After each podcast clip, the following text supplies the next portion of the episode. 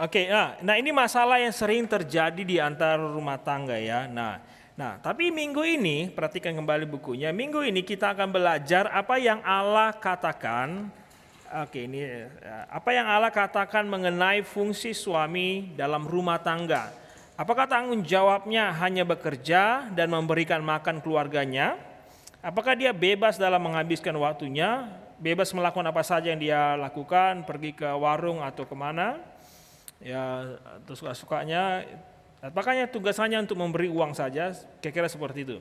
Mari mari melihat apa yang firman Tuhan katakan untuk menjawab pertanyaan-pertanyaan ini. Jadi hari ini minggu ini kita memang lebih fokus untuk suami ya. Nanti minggu depan kita akan fokus kepada istri. Dan ini makanya saya kemarin saya bilang uh, kalau bisa uh, banyak suami yang bisa hadir. Oke okay, but that's okay. Nah sekarang oke okay, Silakan masuk Bu. Oke, tapi sekali lagi saya ingatkan please jangan jadikan ini menjadi senjata saudara untuk menghakimi suami saudara. Tapi kalau saudara tidak menemukan ini dalam suami saudara, jadikan ini doa saudara kepada Tuhan. Tuhan, bukan kamu engkau berfirman suami harus seperti ini, Tuhan aku mau suamiku seperti itu. Oke? Haleluya. Semua setuju? Amin. Amin para istri. Amin. Amin. Haleluya. That's good. Nah, sekarang mari kita lihat kita akan melakukan pengamatan. Kita mulai dengan mengulas kembali tanggung jawab apa yang Allah berikan kepada laki-laki dan perempuan setelah Allah menciptakan mereka. Nah, sekarang kita baca Kejadian 2 ayat 8 sampai 9, kemudian ayat 15 sampai 25. Nah, apa yang akan kita lakukan? Kita akan menggarisbawahi setiap kata yang merujuk kepada manusia termasuk kata gantinya. Oke, nah sekarang dimulai dari uh, Ibu uh, ya.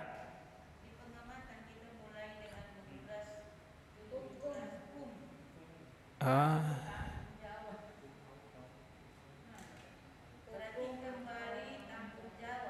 Mengulas kembali tanggung jawab apa yang Allah berikan. Oke. Okay.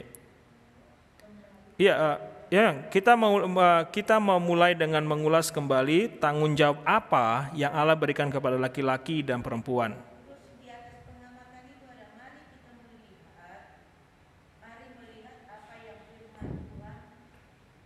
Hmm. Ya apa firman Tuhan katakan? Oke. Okay. Oke, okay, ada beberapa ya ada beberapa uh, ketikan yang perlu diperbaiki.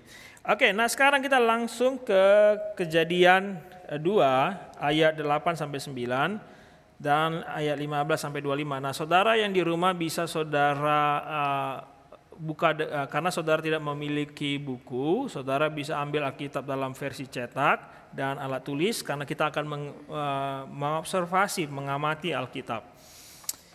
Oke, kita akan ingat, kita akan menggaris bawahi setiap kata yang merujuk kepada manusia, termasuk kata gantinya. Ya, saudara uh, tahu ya kata gantinya.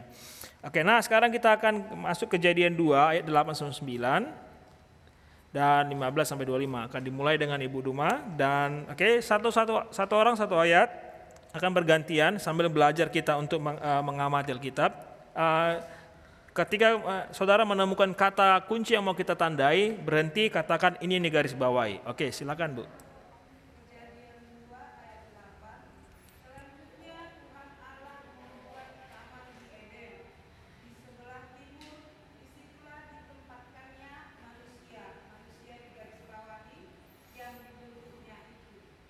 Oke, okay, nah di ayat 8 itu manusia di garis bawahi. Uh, yang saudara di rumah bisa Oke, mungkin uh, di sini nggak ada mic ya. Oke. Dibentuk itu itu adalah kata ganti ya. Kata ganti kepada manusia. Oke, saudara perhatikan di layar juga saudara yang di rumah bisa. Nah, oke, lanjut ayat 9. Oke, mungkin ada mic ya.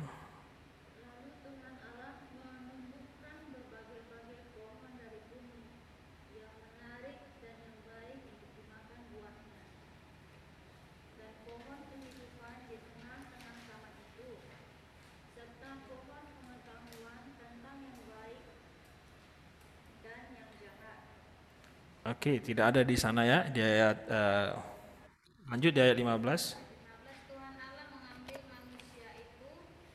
Ya, tandai manusia.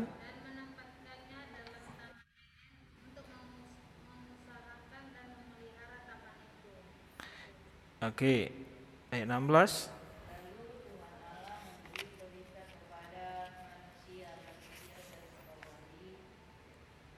Oke.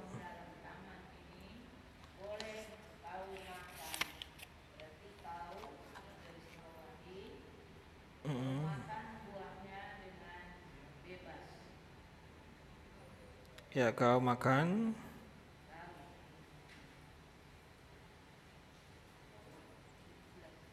Ya, sebab itu engkau ya sebab pada hari engkau dan engkau akan mati. Ayat 17. Oh, sorry.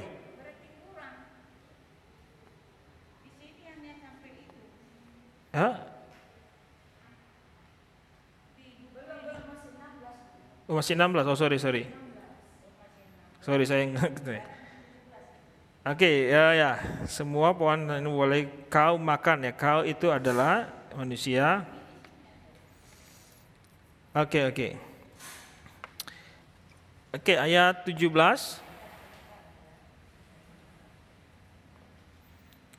Ayat 17.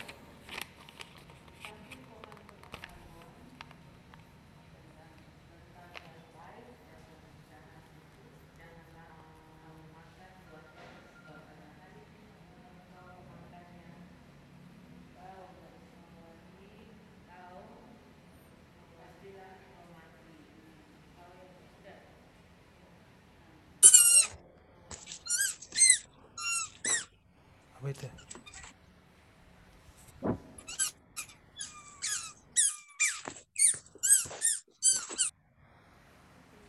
Dari mana ya?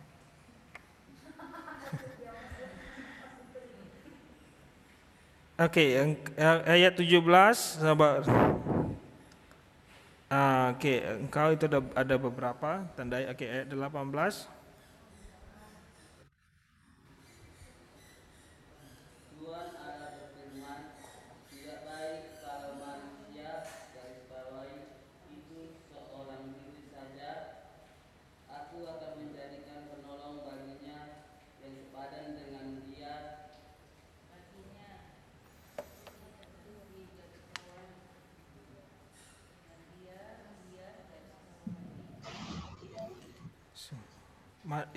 ayat uh, berapa tadi?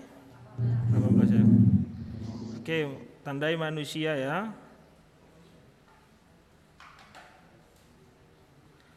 Nya itu ya nya dengan dia. Oke, lanjut ayat 19.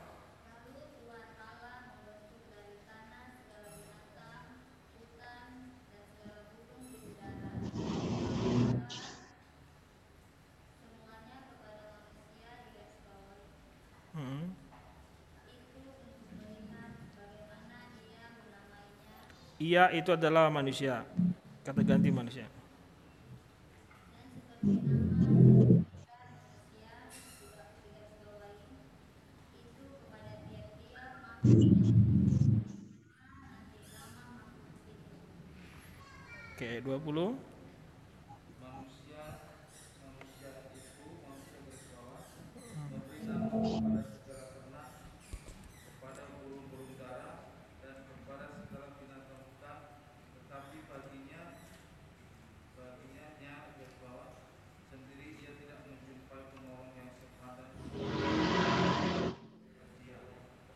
Ya, ada itu baginya sen, ia kemudian dia.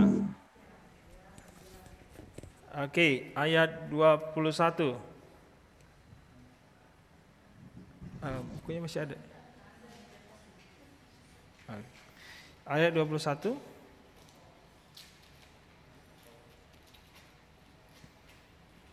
Oke, lanjut ayat 21 siapa?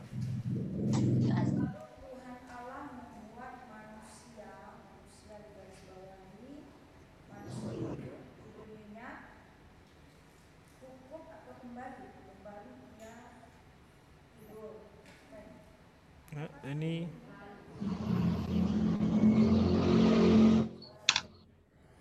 apa ini ya nyenyak? Oke ini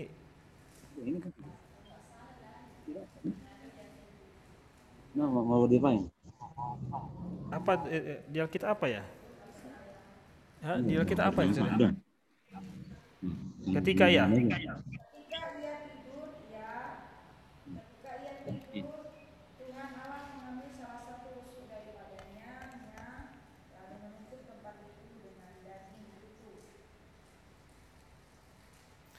Oke, oke saudara perhatikan. Oke, ayat 22.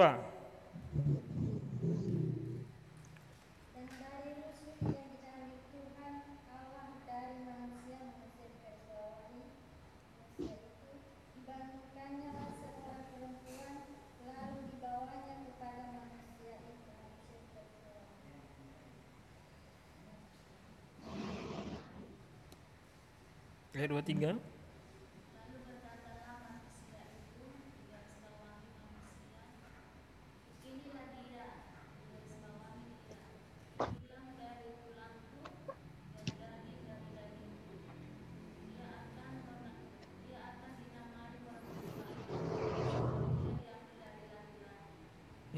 Ia itu kan perempuan juga manusia ya. Ia dari laki-laki juga manusia. Perempuan juga tandai dengan garis bawahi, karena itu juga kata ganti manusia. Ayat 24. Hmm.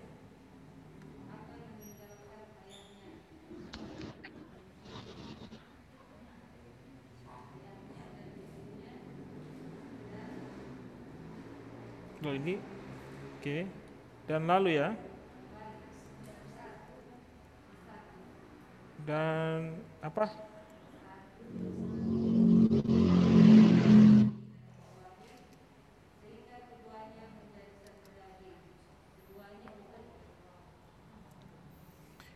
Oke, eh, di ayat 24 tadi meninggalkan ayah dan ibunya bersatu dengan istrinya.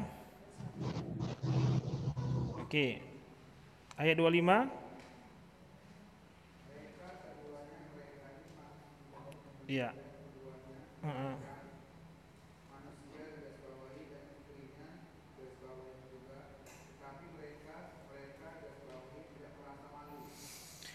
Oke, terima kasih. Oke, nah sekarang kita akan mulai membahas. Nah, oke. Nah, saudara sudah eh, yang baik yang di rumah, kita sudah menandai kata-kata kunci yang penting di sini karena sering diulang-ulang ya, eh, berulang-ulang di disampaikan, dikatakan, dituliskan, disebutkan manusia. Oke, nah kita akan mulai mengamati, eh, kita akan sekarang masuk dalam diskusi apa yang sudah kita amati tadi. Nah, apa yang saudara pelajari mengenai manusia dari perikop tadi? Apa yang kita pelajari mengenai manusia? Coba perhatikan dari eh, apa yang sudah kita garis bawahi. Apa yang saudara pelajari? Dari ayat 8, apa yang kita pelajari mengenai manusia?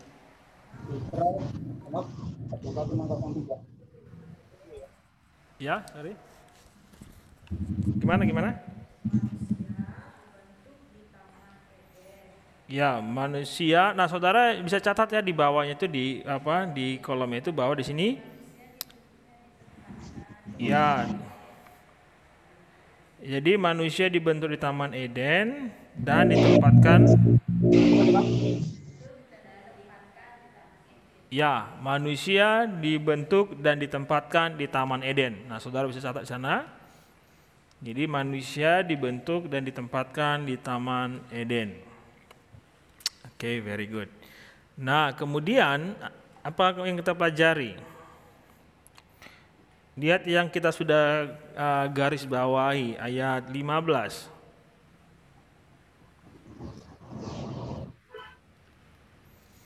Lima belas. Apa yang kita pelajari mengenai manusia di sana? Manusia ditempatkan untuk apa? Ya. Ya, saudara tulis bahwa manusia ditempatkan untuk mengusahakan dan memelihara taman itu. Nah, Bapak Ibu Saudara bisa tulis dalam uh, lembarannya atau yang di rumah bisa tulis dalam buku khusus. Oke, dan ayat 16, apa yang kita pelajari lagi mengenai manusia?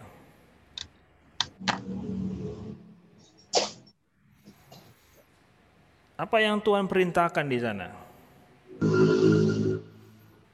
Tuhan memerintahkan apa kepada manusia? Semua pohon dalam taman ini boleh kau makan buahnya dengan bebas. Saudara bisa catat bahwa Tuhan memerintahkan manusia um, boleh memakan semua buah yang ada di sana dengan bebas. Hmm. Ya, pelan-pelan kita akan uh, mengobservasi dan uh, mendiskusikannya. Oke, nah ayat 17 apa yang kita pelajari di sana?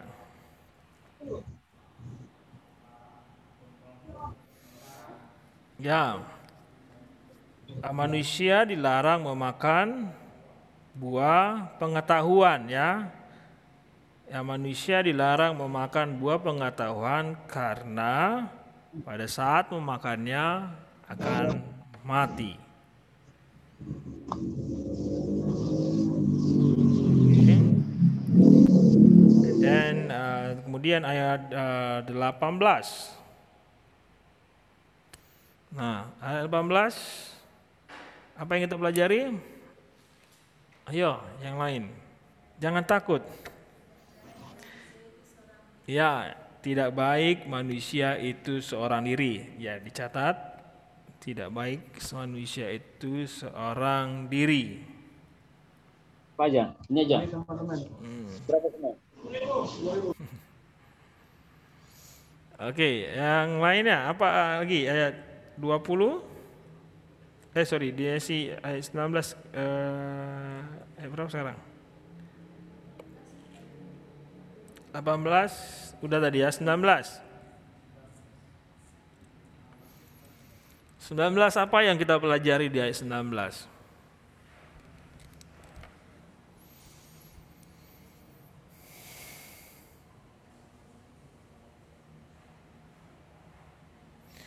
Oke, apa? Apakah manusia uh, memiliki otoritas di sana?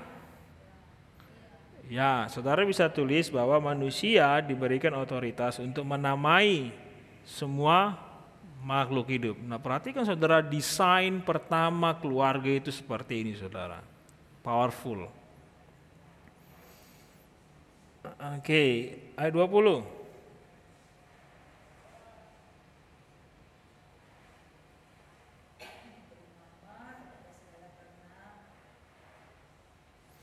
Oke, okay, 20.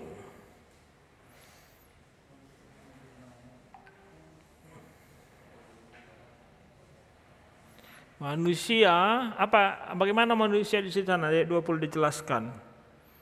Setelah dia menamai semua, apa yang dia temukan? Apa yang Alkitab katakan?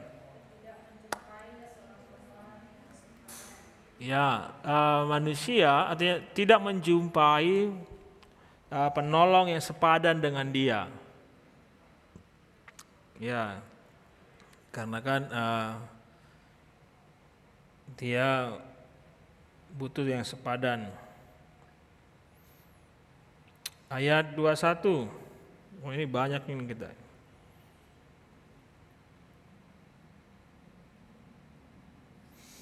Ayat 21 ayat 21 dan 2 itu kalau bisa kita uh, simpulkan.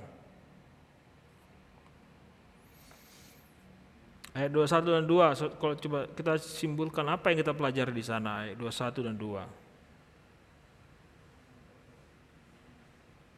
Hmm? Ayat 21 dan ya baca dulu, kemudian coba simpulkan sesederhana mungkin dengan bahasa yang sederhana. Saudara tidak dituntut harus uh, dalam bahasa Ibrani-nya.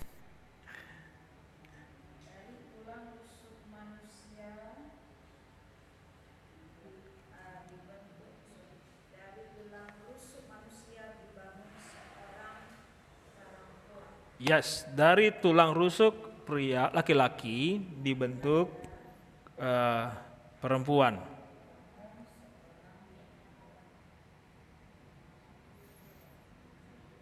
Hmm. Nah, ayat 23 arti kata perempuan apa di sana? Iya, perempuan Ya, saudara bisa lihat bahwa di sana uh, perem, ya perempuan artinya adalah tulang dari tulangku dan dagingku atau dan kemudian ia diambil dari laki-laki. Kemudian ayat 24 sama 25 laki-laki dan perempuan manusia harus apa?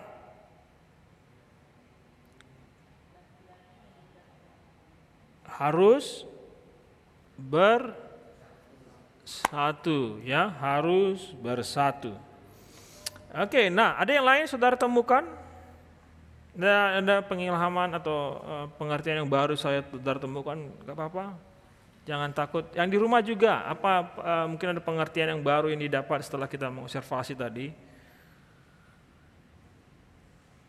Ada? Karena ingat Bapak Ibu Saudara, uh, Saudara akan mengajarkan ini kepada teman-teman Bapak Ibu Saudara, tetangga yang lain. Nah mungkin ada pertanyaan-pertanyaan bahkan yang agak aneh, seaneh mungkin, selucu mungkin, seapa mungkin yang mungkin nanti teman-teman atau uh, saudara atau siapa pun yang saudara akan ajarkan, coba mungkin ya sampaikan atau apa yang saudara temukan dari apa waktu mengobservasi.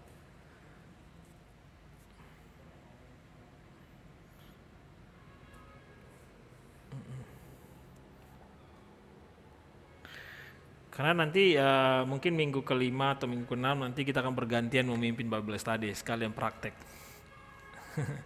akan ada micro teaching nanti. Oke ada? Ada? Oke lanjut kita ke uh, uh, pertanyaan diskusi berikutnya. Nah apa rencana Allah pada manusia pada area dunia kerja dalam area hubungan? Jelaskan jawaban saudara. Nah ada dua ya dalam area kerja dan area hubungan.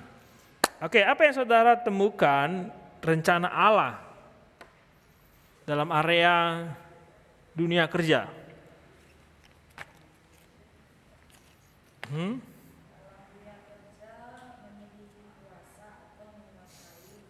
Yes, in market, eh, oke, okay. di, di dunia kerja di dalam workplace uh, kita adalah suami dan istri atau manusia itu kita memiliki otoritas ya. Kita memiliki otoritas kita menamai dasarnya kita menam, bisa menamai semua manusia. Jadi apa yang kita perkatakan apa yang kita uh, sampaikan nah itu akan terjadi. Nah itu desain awal itu otoritas yang Tuhan berikan ya. Jadi kita melihat bahkan dikatakan menguasai dan memelihara. Ingat menguasai jadi bukan bukan hanya sekedar menguasai. Saudara harus juga mem memelihara, jangan jadi menguasai untuk menghancurkan. Makanya sering sekali saya sampaikan dalam khotbah saya bahwa pastikan kehadiran kita itu perusahaan di mana kita bekerja, institusi atau instansi di mana kita bekerja, pastikan uh, tempat itu berhasil, sukses, jangan jadi bangkrut, jangan jadi masalah. Berarti kita nggak berfungsi di sana. Karena ingat desain Tuhan kepada manusia itu adalah kita uh, memiliki kuasa di sana, memiliki otoritas dan juga memelihara. Jadi jangan sampai bangkrut perusahaan itu. Ya, jangan sampai uh, rugi. Makanya doa, ingat doa kita adalah doa orang benar besar kuasanya. Yes, and oke okay, lanjut. Uh, sekarang ya itu di dunia kerja. Kalau dunia uh, kalau dalam aspek hubungan, apa?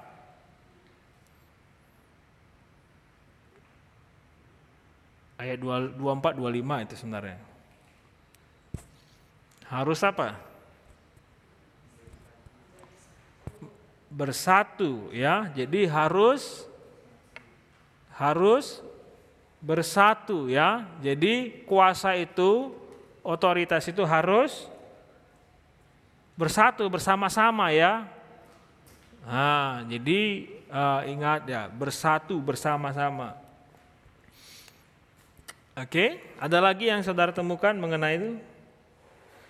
Oke, tadi dikatakan di sana, jelaskan. Oke, kenapa uh, kenapa kita harus bersatu?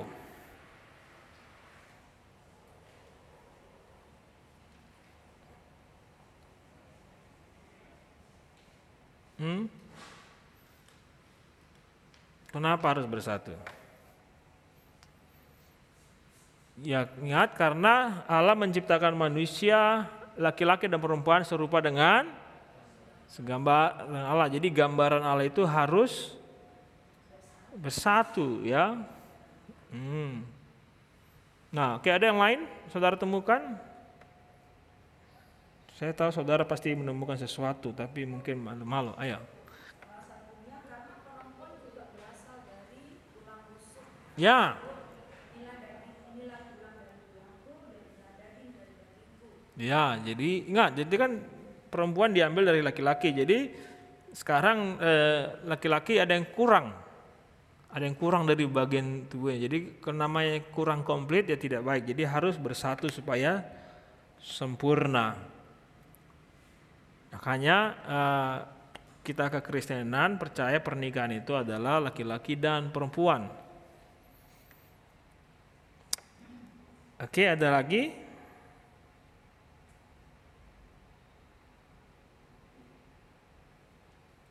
Oke, tidak ada? Oke, kita lanjut karena waktu kita uh, terbatas dan ada banyak hal yang kita mau pelajari tentang suami hari ini.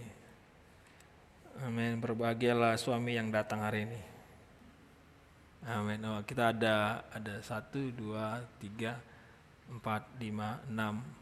Uh, ya Pak Pan Simangusong di rumah. Ini satu lagi Samuel Pak Pan siapa ya? Hah? Oh Hendra mungkin. Oke. Okay.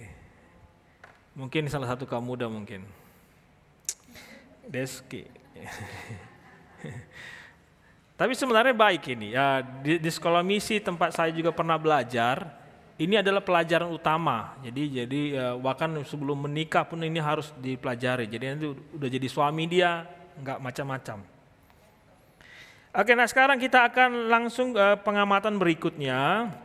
Kita akan uh, kita akan baca 1 Korintus 11 ayat 3, kemudian kita lompat ke ayat 8 sampai 12.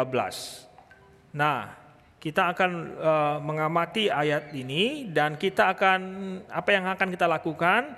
Kita akan menggaris bawahi setiap kata yang merujuk kepada laki-laki lingkari setiap kata yang merujuk pada perempuan. Jadi tadi kita sudah belajar desain awal apa yang Tuhan rencanakan kepada laki-laki dan perempuan ya. Itu untuk mendasari menjadi fondasi kita untuk bergerak dalam pengamatan kita berikutnya. Oke, nah kita buka 1 Korintus pasal 11 ayat 3. Kemudian kita akan lompat sampai ayat 8 sampai 16.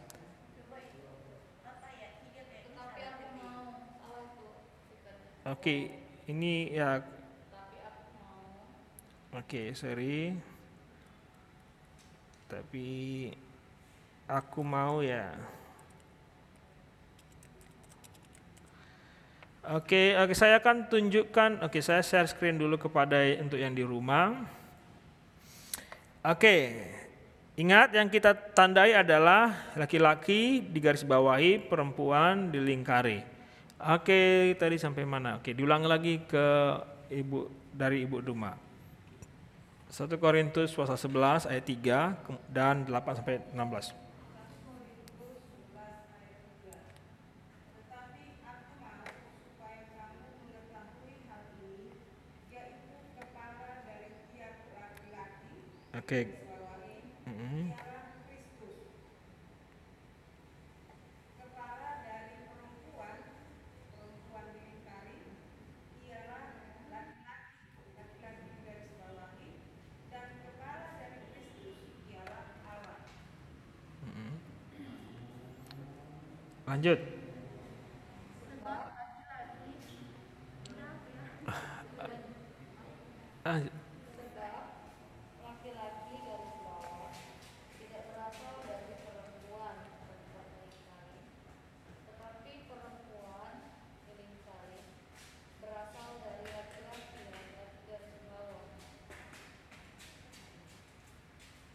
Dilingkari.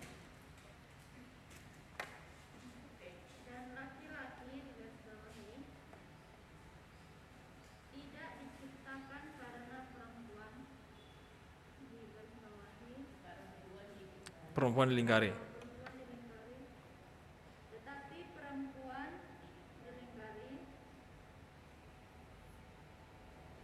diciptakan karena laki-laki digarisbawahi ayat 10 sebab itu perempuan dilingkari harus memakai tanda wibawa di kepalanya oleh karena oleh karena para malaikat Oke, nya itu adalah kata ganti perempuan ya, saudara tandai.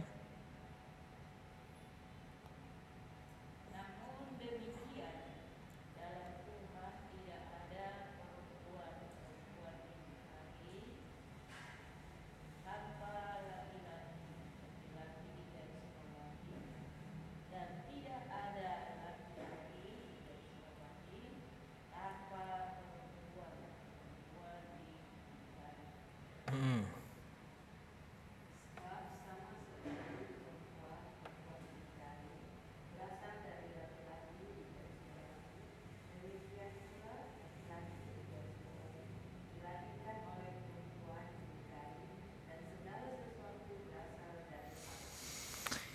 Haleluya. Nah, oke, kita akan diskusikan beberapa pertanyaan observasi di sini, pertanyaan diskusi. Nah, yang pertama, apa yang saudara pelajari dari 1 Korintus tentang hubungan antara laki-laki dan perempuan? Apa yang saudara pelajari dari 1 Korintus tadi mengenai hubungan laki-laki dan perempuan? Ada yang ya satu saudara bisa catat kepala dari perempuan adalah laki-laki di ayat 3 ya. Kemudian apa yang eh, lagi itu pelajari mengenai hubungan laki-laki dan perempuan?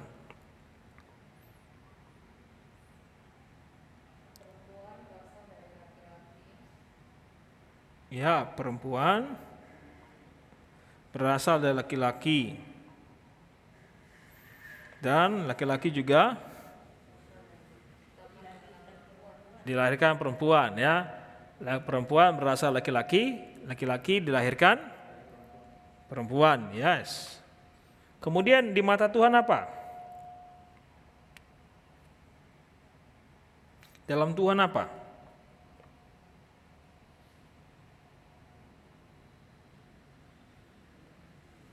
Dalam Tuhan apa? Ayat 11, ayat 11. Ya, berarti dalam Tuhan tidak ada perempuan tanpa laki-laki dan tidak ada laki-laki tanpa perempuan. Berarti harus laki-laki dan perempuan. Jadi ingat, jadi eh, ini mungkin seperti seperti ada pertanyaan yang sering di, eh, orang ilmuwan katakan mana duluan telur atau ik- ayam. Tapi ini ya, ini lebih dalam ya. Nah, Jadi eh, jadi bagi Tuhan bagi Tuhan itu tidak ada perempuan tanpa laki-laki dan tidak ada laki-laki tanpa perempuan. Oke. Ada lagi yang saudara temukan di sana? Tidak? Ya, saudara coba biasakan ya saudara karena nanti saudara nanti akan mengajar ini ya. Nanti ingat minggu kelima, minggu keenam saudara akan eh, akan memimpin.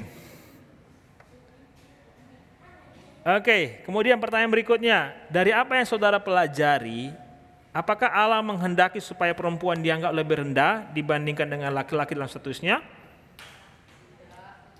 Oke, tidak. Kenapa?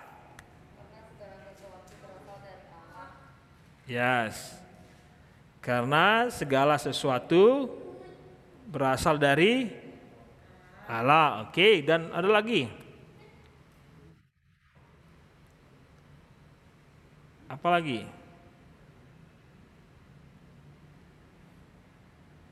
Ya, di ayat 11 ya. Karena ya tidak ada tidak ada perempuan, tidak laki-laki. Tidak ada laki-laki, tidak ada perempuan. Jadi sebenarnya saling ketergantungan. Oke, nah itu untuk berbicara itu untuk berbicara mengenai posisi ya, saudara. Ini minggu lalu dua minggu la- eh dua minggu lalu sebelumnya saya sudah singgung berbicara mengenai ini. Oke, nah, nah ini sekarang kita akan eh, akan masuk lagi eh, pengamatan kita. Kita akan mengamati kemudian di eh, baca Galatia 3:8. Kita akan baca ya di sini diminta kita untuk baca dengan suara yang keras ya, yang suara semangat. Dan minta kelompok di sini untuk menggaris bawahi setiap kata laki-laki dan melingkari kata perempuan seperti yang sudah kita lakukan tadinya. Oke, Galatia 3:8. Oke, siapa tadi sampai di mana tadi ya? Hah? Ah. Dalam hal ini tidak ada orang Yahudi atau orang Yunani, tidak ada hamba atau orang merdeka, tidak ada laki-laki garis bawahi atau perempuan lingkari, karena kamu semua adalah satu di dalam Kristus. Amin. Kita adalah satu dalam Kristus. Nah, apa yang ayat ini coba jelaskan dalam 1 Korintus yang baru kita pelajari. Nah, Galatia 3 ini, apa yang Galatia ini jelaskan dari 1 Korintus yang kita baca sebelumnya? Apa yang mau dijelaskan di sana? Apa? Yes, apa? Karena kita Yes, karena kita adalah satu di dalam Kristus. Amin. Karena kita adalah satu di dalam Kristus Yesus. Saudara bisa catat, yang cuma mau dijelaskan atau mau ditekankan adalah bahwa kita adalah satu di dalam Kristus. Amin. Nah, kemudian kita akan lanjut eh, baca Kejadian pasal 3 ayat 1 sampai 13, kemudian ayat 16 sampai 24 dengan suara yang kuat dan dan kita akan Oke, ini saya belum tulis kelompok untuk eh, Oke. Ini kita ada oke. Oke, kita masih tetap sama. Kita akan menggaris bawahi pro- laki-laki dan melingkari perempuan. Ya, ini instruksinya sama. Kita akan eh,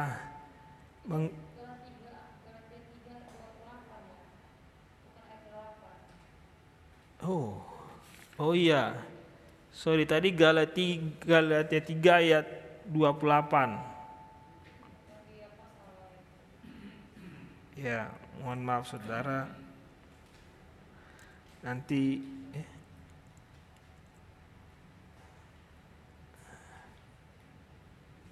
Oke, saya copy dulu.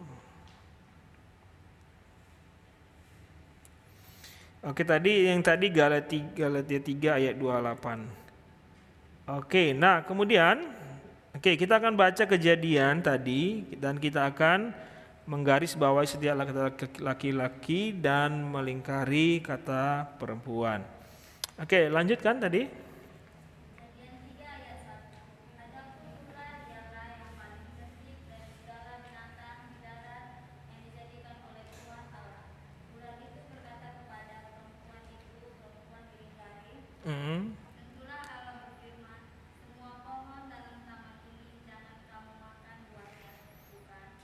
Ya kamu itu adalah perempuan ya. Oke, lanjut.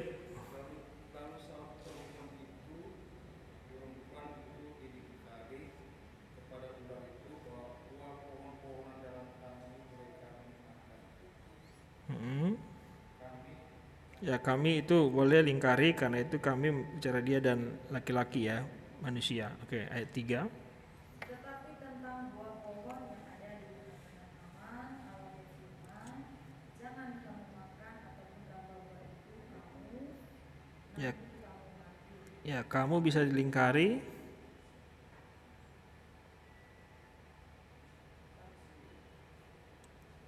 Oke, lanjut ayat 4.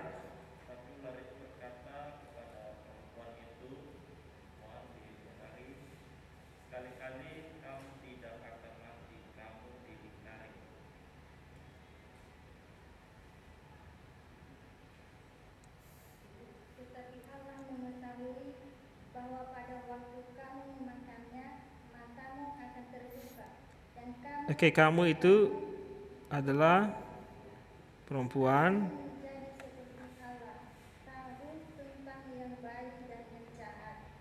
Oke, kamunya eh, lingkari. Oke.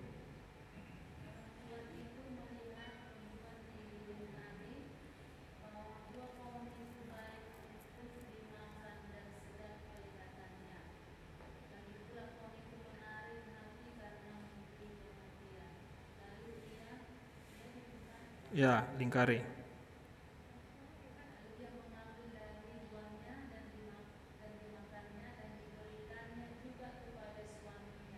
Nya itu adalah perempuan ya. Lingkari dia. Oke, tujuh. Oke, sorry, sorry. Ini suami laki-laki ya. Ya, sorry tadi. Ikannya kepada suaminya. Oke, di garis bawahi suaminya ya, karena itu laki-laki. Ya, saya pun hampir lupa. Oke.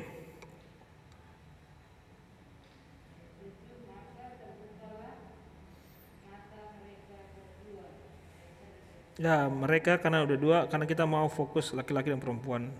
Oke. Mm.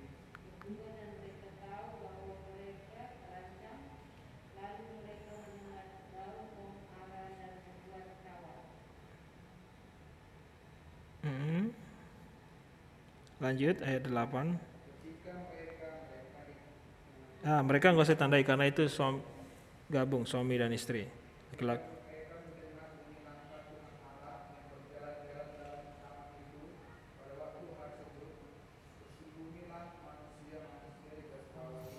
Mm.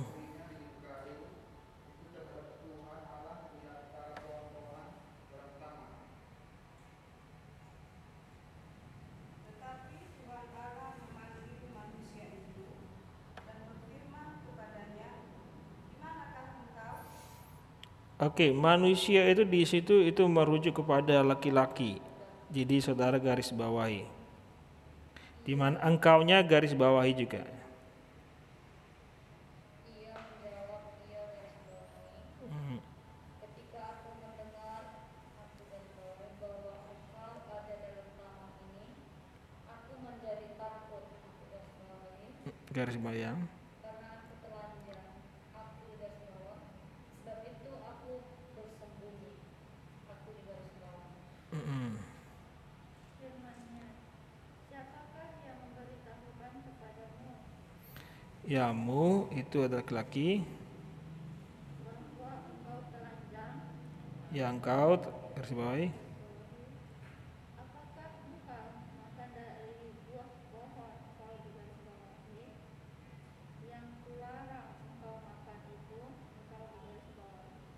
Oke, 12. Ayat 12, manusia itu menjawab, Ya, perempuan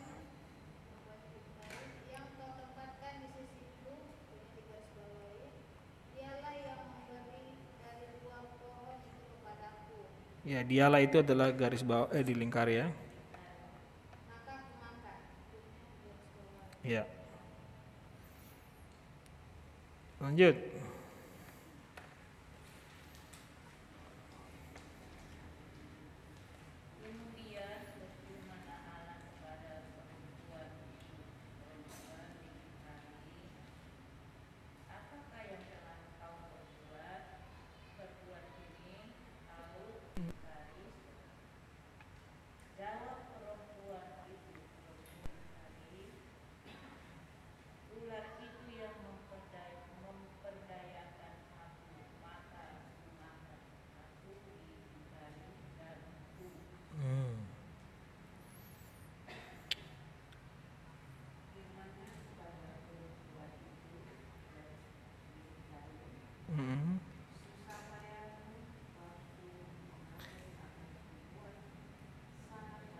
Ya, mu itu lingkari. Oke, lanjut.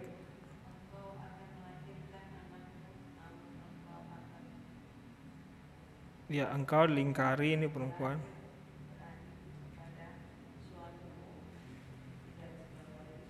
Engkau, ya suamimu ya laki-laki.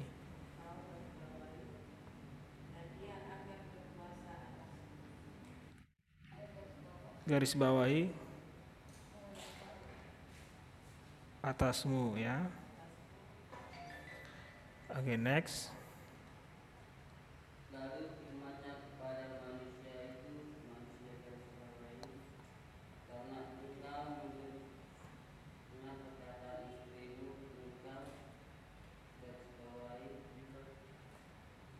Enggak, engkau itu adalah laki-laki. Ya.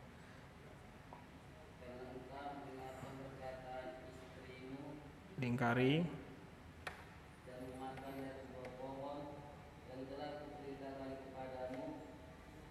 mulai memakan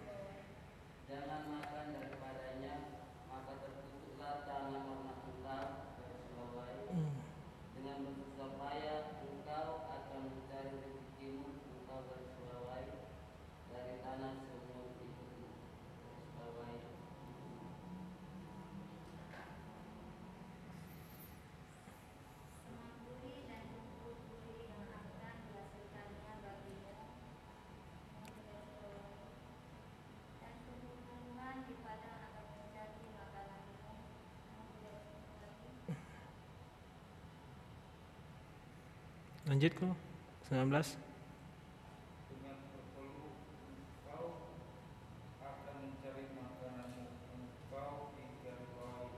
dan mu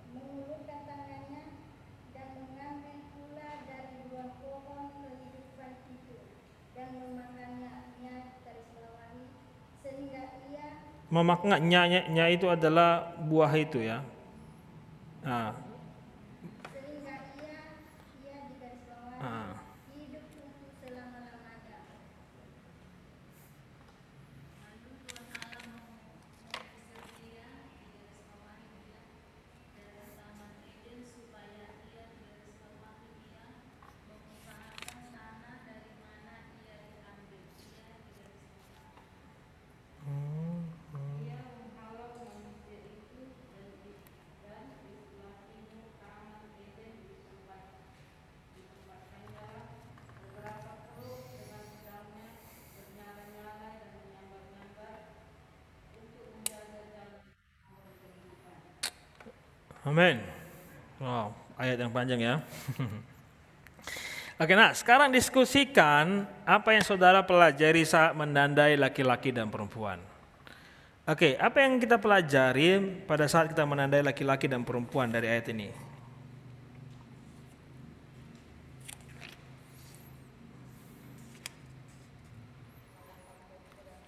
Ya, yang pertama mereka sama-sama jatuh dalam dosa. Oke, saudara catat. Kemudian apa yang saudara pelajari lagi?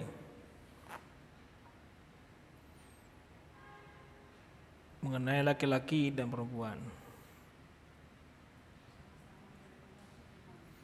Ya, sama-sama menerima hukuman. Ya, mungkin dari hanya perempuan atau dari laki-laki saja apa yang saudara temukan di sana?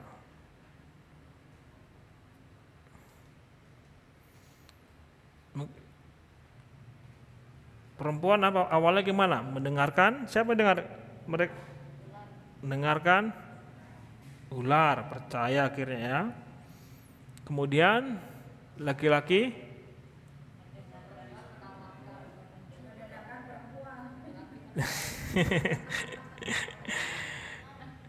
ya tulis saja dulu. Kita karena kita ini artinya, artinya bukan menjadi menyudutkan mendiskreditkan perempuan. Tapi kita mau melihat kebenaran membangun cara akan membangun uh, pandangan kita mengenai kebenaran firman Tuhan ini.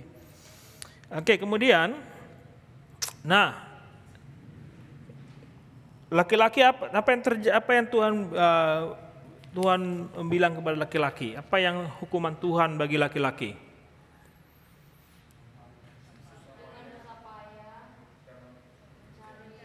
Sapaya. Artinya tanah terkutuk ya. Saudara bisa catat singkatnya ya tanah terkutuk karena laki-laki berdosa. Kemudian perempuan apa yang terjadi? Susah payah mengandung. Kemudian dan apa? Birahi kepada suaminya. Oke. Kemudian apa lagi yang kita pelajari tentang laki-laki dan perempuan?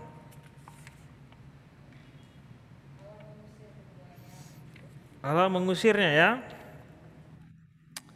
Oke. Kita lanjut pada pertanyaan diskusi berikutnya.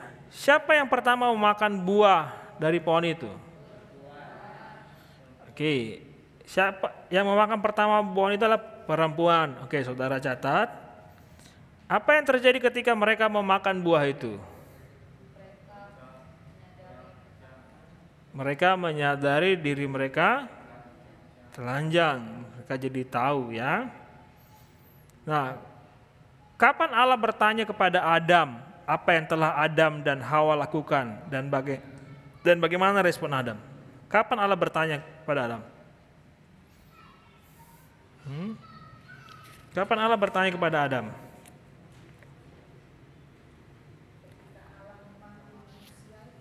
Ya, maksudnya kapan waktu memanggil manusia itu?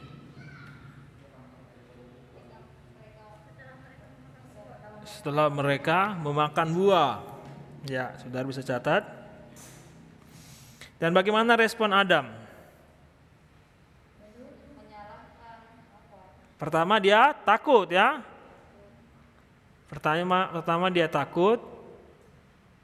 Kedua, Ya malu, ya, takut malu, kemudian dia tadi apa tadi? Dia menyalahkan. Oke. Okay.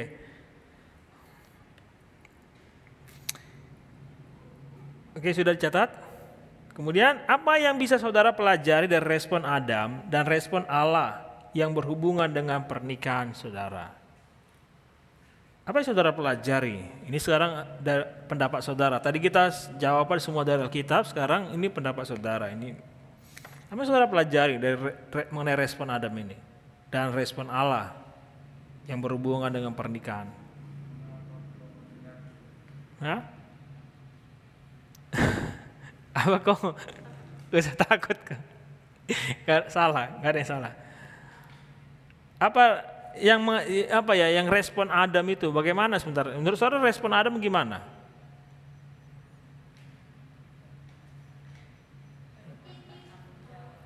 Hmm? Ya dia mengakui.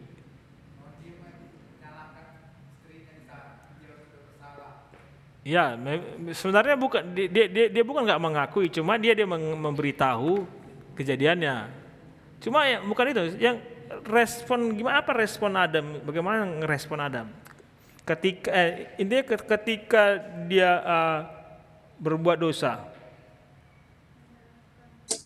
Tidak mengakuinya, malah menyalahkan si Hawa. ya tidak mengakui ya sebenarnya sebenarnya kalau apa dia mengakuinya dia dia mengakui dia diceritakan ceritanya bahwa yang memberi pertama adalah itu kan benar ceritanya. Dia bukan tidak mengakui dia mengakui cuma dia menceritakan ceritanya. Tapi memang dia lebih cenderung jadi seperti menyalahkan ah, perempuan si Hawa. Tapi yang maksudnya yang kita pelajari cara Adam merespon itu apa yang saudara pelajari? Yes, dia takut karena bersalah dia dia. Nah, sekarang respon Allah bagaimana? Nah, respon Allah ketika manusia itu apa? Menjumpai. Ya, dia, dia bertanya. Kemudian apa? Ya, Allah memakaikan cawan. Artinya apa kita melihat? Apa yang respon Allah? Apa yang saudara pelajari mengenai respon Allah itu? Artinya Allah, artinya walaupun manusia sudah berdosa, tapi Allah berusaha untuk menolong mereka. Ya, jadi perhatikan jadi sejak nanti sehancur apa pun rumah tangga, seha, ya kalau saya pelajari ini adalah se- sehancur atau apa pun sejatuh apa pun rumah tangga, Allah akan tetap datang bertanya dan akan mau memulihkan keluarga itu. Amin. Nah ini kita pelajari. Ya manusia kita karena salah dosa kita takut kita menghindar dari Tuhan. Tapi Allah justru yang Allah yang mengejar kita datang kepada kita dan mau memulihkan menolong kita. Karena manusia memakai apa? Daun pertama ya kan? Ya kita tahulah daun itu satu hari pun nggak tahan. Kering, tapi kalau kulit daging, eh kulit binatang itu tahan. Makanya sepatu dari kulit itu mahal ya, apalagi tas dari kulit itu mahal karena tahan lama. Jadi ki- ki- kita menutup sorry ya, ki- kita menutupi sesuatu yang gampang mudah rusak, tapi Allah uh, mem- membalut kita dengan sesuatu yang lebih baik. Hmm, Ya, go. Belum lah, zaman itu belum zaman batu pun belum masuk pada saya. Eh, belum ada kain.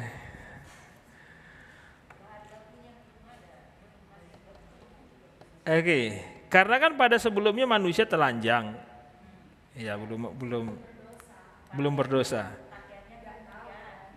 Oke, kita lanjut.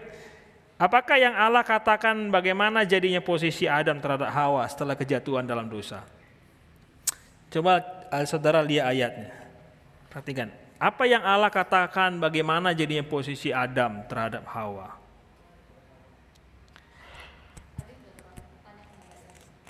Iya. Hah? Kenapa? Iya. Ini sengaja ditanyakan kembali karena ada satu sesuatu yang mau ditekankan. Apa jadi posisi Adam terhadap ini sekarang posisi Adam terhadap Hawa?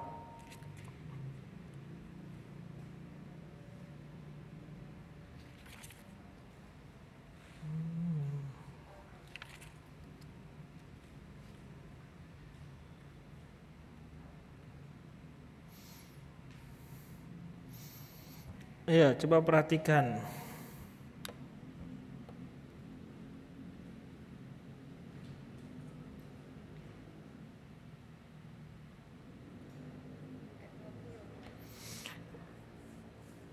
Ya, ayat 20 apa dikatakan ayat 20? Manusia itu memberi nama Hawa pada istrinya, sebab dialah yang menjadi ibu semua yang hidup.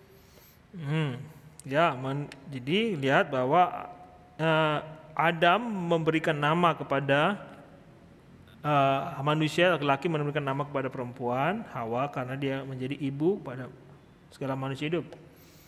Jadi dia, dia yang memberi nama, dia yang ya menjadi kepalanya. Oke, dari ayat 16. Ayat 16 ada di situ.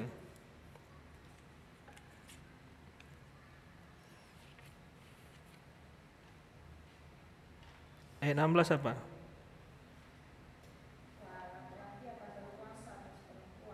Ya, jadi jadi laki-laki jadi berkuasa atas perempuan. Nah, ya karena dosa. Nah, saudara kata ayat ayat 16 dan ayat 20. Ada lagi saudara lihat?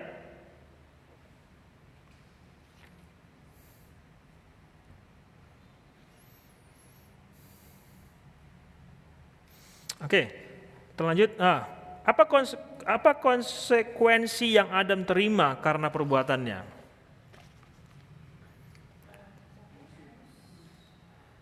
Jadi jadi apa? Susah payah ya. Oke. Jadi susah payah, tanah terkutuk ya. Nah, dari semua yang Anda pelajari sejauh ini, apa yang sebenarnya menjadi tugas tanggung jawab seorang laki-laki dimulai dari ayat 16 dan seterusnya? Dari semua yang kita pelajari ini tadi, apa yang sebenarnya sekarang menjadi tugas tanggung jawab seorang laki-laki dimulai dari ayat 16 dan seterusnya? Ya, laki-laki berkuasa atas istrinya kemudian harus apa? Jadi mencari rezeki, ya kan? Ingat sebelumnya Tuhan yang menyedia, sekarang laki-laki harus menyediakan. Oke ingat pencipta awalnya desain Tuhan adalah Tuhan sediakan semua kan? Tapi karena manusia jatuh dosa, laki-laki harus susah payah lagi. Amin. Tapi ingat Tuhan mau menolong kita kok. Amin. Tuhan memulihkan gambar Allah. Terus kita harus tahu dulu kebenaran Yesus supaya tahu apa yang kita perbaiki. Nah. Ya? Tanggung jawab keluarga. Ya, makanya lihat, saudara perhatikan, waktu Allah mengus- mengusir, itu yang diusir siapa? Allah berbicara kepada siapa? Kepada Adam laki-laki karena ya artinya dia menjadi kepala di situ artinya ya dia yang diusir. Artinya ya, dengan mengusir Adam artinya mengusir juga Hawa. Nah kemudian eh, apa yang saudara pelajari respon Adam dan Hawa yang dapat anda terapkan dalam pernikahan saudara? Apa kira-kira dari respon Adam dan Hawa yang kita bisa terapkan dalam pernikahan kita? Ya mungkin yang di rumah juga boleh, yang di rumah. Apa yang eh, eh, mohon maaf mungkin kalau seperti kami mengabaikan tapi oke. Apa yang saudara pelajari dari respon Adam dan Hawa? Oke, tadi respon Adam bagaimana? Takut, bersembunyi. Oke, Hawa juga sama, takut, bersembunyi. Nah, yang dapat kita terapkan dalam pernikahan kita.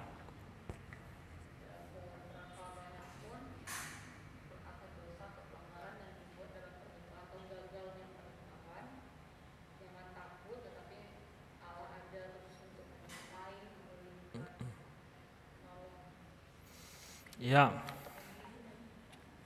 Oke, yang di rumah, oh tadi eh, mungkin kalau nggak dengar bahwa jangan eh, seberapa eh, be- eh, dosa besar dosa yang dilakukan atau han- se- mungkin seberapa hancurnya rumah tangga kita, jangan takut, datang pada Tuhan, Tuhan akan memulihkan.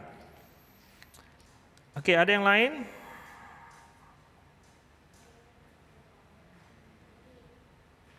Hmm? Yang lain?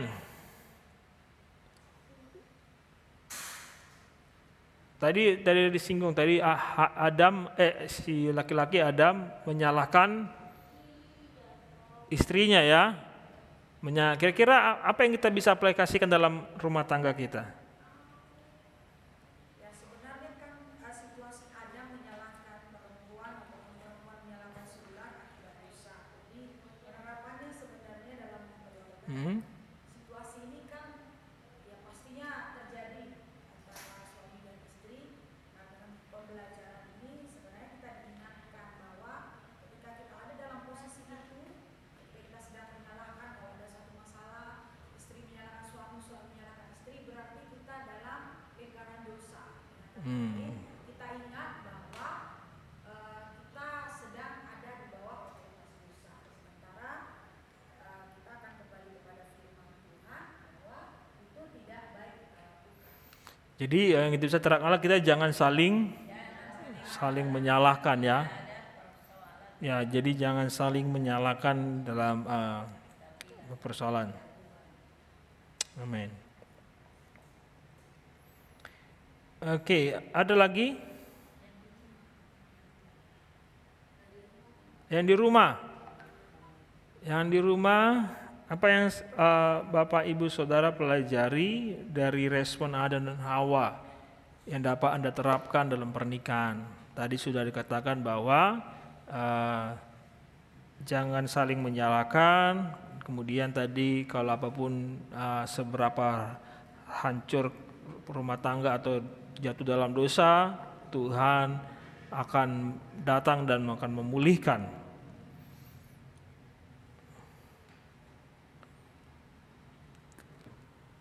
Halo, bisa ya, dengar? halo. Oke, puji Tuhan. Ya. Ini itu tadi yang pertama tadi kan tidak saling menyalahkan, kan begitu.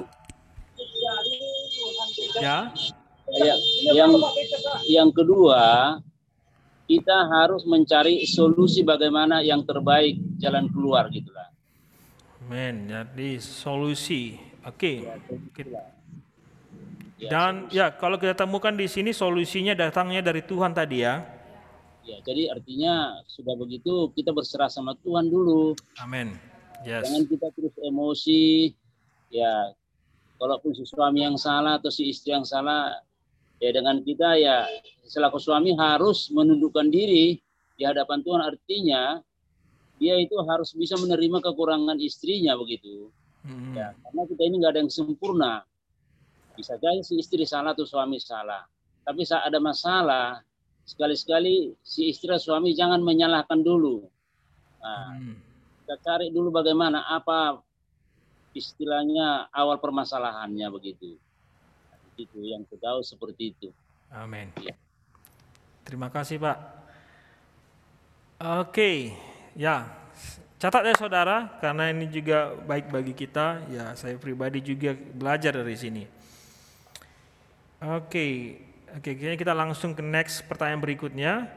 Nah, diskusikan tanggung jawab yang Allah berikan kepada laki-laki sebagai akibat kejatuhan manusia dalam dosa dan bagaimana hal ini dibandingkan dengan tanggung jawab yang diberikan sebelum manusia jatuh dalam dosa.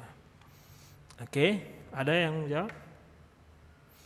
Ingat tadi se- sebelum eh, se- oke, kita mulai dari awal sebelum manusia jatuh dalam dosa, tanggung jawab yang Tuhan berikan kepada manusia khususnya la- laki-laki suami adalah untuk yang pertama untuk menguasai dan memelihara. Itu awalnya desain awal. Tapi karena manusia jatuh dalam dosa, maka kemudian laki-laki harus bersusah payah mencari nafkah. Awalnya Allah yang men- Allah yang menyediakan, bagian kita hanya memelihara, tapi karena jalan dosa, sekarang maka suami yang harus mencari dan bersusah payah. Itu karena manusia jatuh dalam dosa. Oke? Ada lain?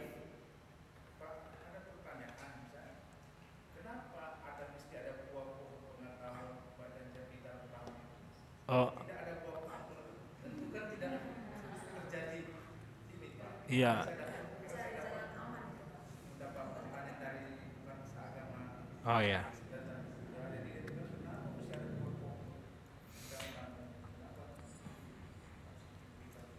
Uh, sebenarnya saya saya nggak tahu. Dan kita nggak ada pula dibuat, dibuat alasannya kenapa.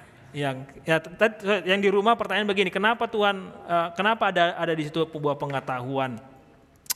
Kenapa uh, biar nggak berdosa manusia di, dibuat aja nggak ada itu? Ya sekali lagi ya kita nggak tahu. Alkitab pun nggak nggak membuat kenapa alasan Tuhan mem- membuat itu. Sekali lagi itu adalah eh, otoritasnya Tuhan, itu misterinya Tuhan. Nah, sebenarnya kalau kita bertanya seperti itu, ya memang itu sebenarnya pertanyaan-pertanyaan eh, orang di luar sana yang menjebak. Sebenarnya gampang aja, ya udah, kok nggak sekalian aja, kenapa Tuhan ciptakan manusia biar nggak ada orang yang berdosa, selesai masalah. Nah, karena itu pertanyaan-pertanyaan yang di luar kemampuan kita sebagai manusia.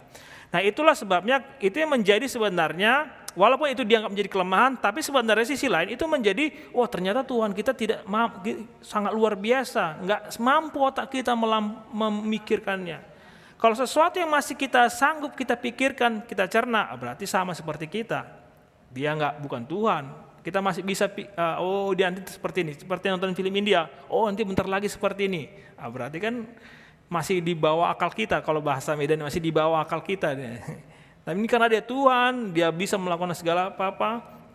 Dan banyak sebenarnya di Alkitab yang tidak terjawabkan dengan uh, ilmu pengetahuan. Ya, ya kalau jawaban sih saya itu kenapa Tuhan ada izinkan di situ ya nggak tahu. Itu urusan Tuhan. Mungkin nanti di surga nanti kita jumpa sama Tuhan, kita tanya sama Tuhan. Oke. Ya kita lanjut, karena saudara ini ada banyak ini mengenai untuk, karena hari ini khusus mengenai para suami. Oke, sekarang pengamatan yang baru, kita melihat dari perikop yang sebelumnya bahwa tanah dikutuk karena laki-laki jatuh dalam dosa. Sekarang pekerjaannya harus dilakukan dengan memakan waktu yang banyak, karena Allah memberikan tanggung jawab kepada manusia untuk memelihara keluarganya. Ingat pertama Allah menyediakan sekarang laki-laki harus yang memelihara keluarganya. Nah, banyak pria dapat melakukannya dengan baik. Namun, semakin sering kita mendengar tentang ayah yang tidak bertanggung jawab atau bapak yang tidak bertanggung jawab. Ini sering kita dengar ya, sering kita lihat. Ada banyak bapak-bapak yang tidak bertanggung jawab. Yang tidak menjalankan tanggung jawabnya kepada anak-anaknya atau seorang suami yang menghabiskan penghasilannya pada kesenangan yang sia-sia. Sementara keluarganya sedang ada kebutuhan. Mari kita lihat apa yang firman Tuhan katakan mengenai ini. Ya banyak ada suami yang suka habiskan waktu di mancing, eh, beli apa, beli di lapo tua. Ah, makanya aduh. Saudara bayangkan kalau suami-suami mendengarkan ini betapa bahagia para istri-istri. Amin. Oke, nah sekarang kita akan baca perikop berikut dalam Keluaran 34 ayat 21, kemudian 2 Tesalonika 3 ayat 6 sampai 12 dan 1 Timotius 5 ayat 8. Nah, Saudara ya uh, kalau Saudara ada bukunya akan sangat baik, tapi oke kita akan saya akan share screen. Uh, oke, sampai di mana tadi? Oke, lanjutkan Keluaran 34 ayat 21. Oke, yang kita lakukan adalah gambar kotak kepada setiap kata yang merujuk pada bekerja termasuk sinonimnya memelihara ya. Bekerja dan memelihara saudara kotaki. Kemudian garis bawahi setiap kata yang merujuk kepada tidak melakukan pekerjaannya atau lalai atau tidak tertib di garis bawahi. Oke. Keluaran 34 ayat 21. Oke, lanjut. Siapa tadi? Ah. Ya.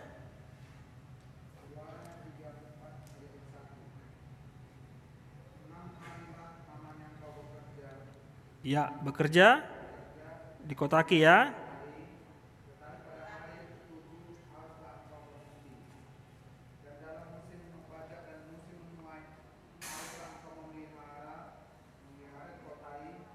Di garis bawahi. Eh sorry ya, eh, di kotaki sorry. Ya, ya sorry, mengotaki. Yap. Oke lanjut.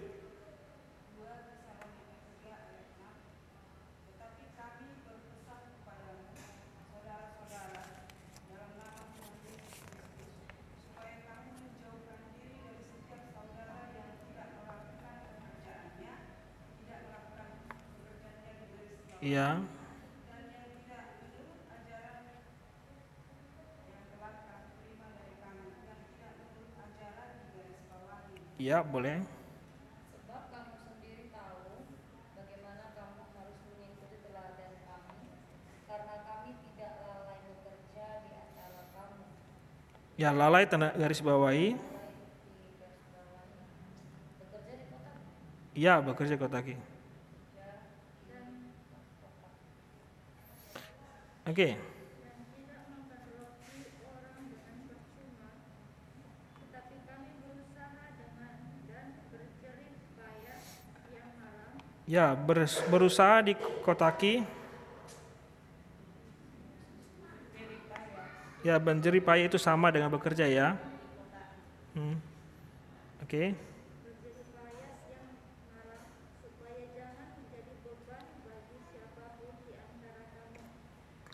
Bukan karena kami tidak berhak untuk itu, melainkan karena kami mau menjadikan diri, diri kami teladan bagi kami supaya kamu ikuti. Sebab juga waktu kamu berada di antara kamu, kami memberi peringatan ini kepadamu. Jika seorang tidak mau bekerja, dan Kotaki. Ya, tidak mau bekerja, sorry, garis bawah.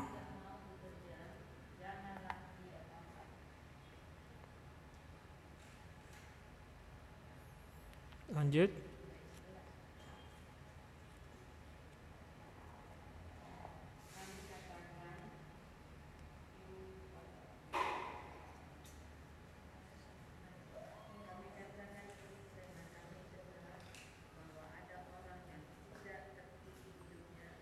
Oke, tidak tertib, garis bawahi.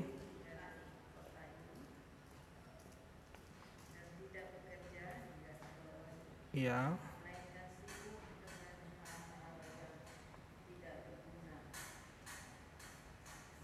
Orang-orang yang demikian kami peringati dan nasihati dalam Tuhan Yesus Kristus supaya mereka tetap tenang melakukan pekerjaan pekerjaannya Hmm. Ya, pekerjaannya di kotaki, pekerjaan. Yes. Sanak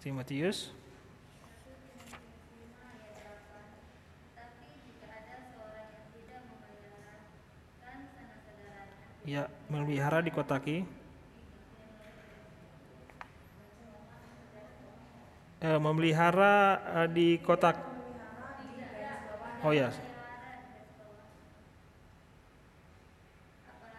seisi rumahnya orang itu murtad dan lebih buruk dari orang yang tidak beriman. Oke, very good. Nah, diskusikan apa yang saudara pelajari dari perikop ini tentang tanggung jawab seorang laki-laki sebagai orang yang memelihara keluarganya. Apa yang saudara pelajari dari perikop ini tentang tanggung jawab seorang laki-laki sebagai orang yang memelihara keluarganya? Apa yang harus dilakukan? ayat 6 menjauhkan diri dari orang yang tidak melakukan pekerjaannya Hmm, jadi Oke, menjauhkan diri eh, dari Oke, menjauhkan diri dari orang yang tidak melakukan pekerjaannya. Oke, Saudara catat itu di ayat eh, di 2 Tesalonika ayat 6 ya. Dari Keluaran. Apa? Suami bekerja harus berapa lama? Hari. Ya, harus bekerja enam hari ya. Enam hari. Ya, enam hari. Hari yang di luar dari itu datangnya dari kan firman Tuhan kan iya dan iya, tidak dan tidak. Di luar dari itu datangnya dari dari iblis. Oke. Karena dalam konteks ini sangat tegas jika Alkitab menjelaskan kuduskanlah hari Sabat. Oke. Kemudian apa yang saudara pelajari mengenai eh, tanggung jawab seorang laki-laki memelihara keluarganya? Tadi eh, bekerja selama enam hari, kemudian eh, menjauhkan dari orang-orang yang tidak melakukan pekerjaannya, artinya menjaga pergaulan. Paham? Harus apa lagi? Ya, tidak lalai, tidak lalai bekerja, ya. Artinya harus serius, harus ditingkatkan, harus meningkat. Jangan hanya gitu saja. Artinya secara karir pun seharusnya meningkat.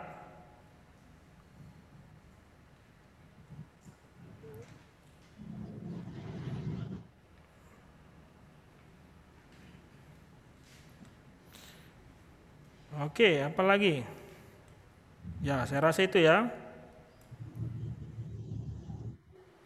Supaya tetap melakukan pekerjaannya ya. Tetap setia melakukan pekerjaannya. Nah, kemudian kalau satu Timotius itu orang yang tidak memelihara apa? Apa dikatakan Alkitab? Orang yang tidak memelihara sanak saudaranya dan sisi rumahnya apa? Orang itu dianggap Murtad. murtad, bahkan lebih buruk daripada orang yang tidak Beriman. beriman, itu lebih jahat. Ya. Oke. Kemudian pertanyaan diskusi berikutnya ya saudara, saudara catat. Oke, apa yang saudara pelajari pada saat menandai kata tidak melakukan pekerjaannya dan lalai atau tidak tertib? Apa yang saudara pelajari pada saat kita menggaris bawah ini? Itu ada di uh, 7 ya. Di ayat 6 mulai. Apa yang kita pelajari situ? Ayat 6, kita harus menjauhkan menjauhkan diri dari orang-orang seperti itu. Ingat- Ah, kemudian apa? Dia itu ya kita harus mengikuti tapi harus mengikuti teladan orang yang bekerja yang yang yang, yang tidak lalai dalam bekerja. Dia bergaulah dengan atau mengikuti contoh orang-orang yang bagus pekerjaannya. Bukan dari segi karir, maksudnya dari segi dia, cara dia, dia tidak lalai melakukan kerjaannya. Kemudian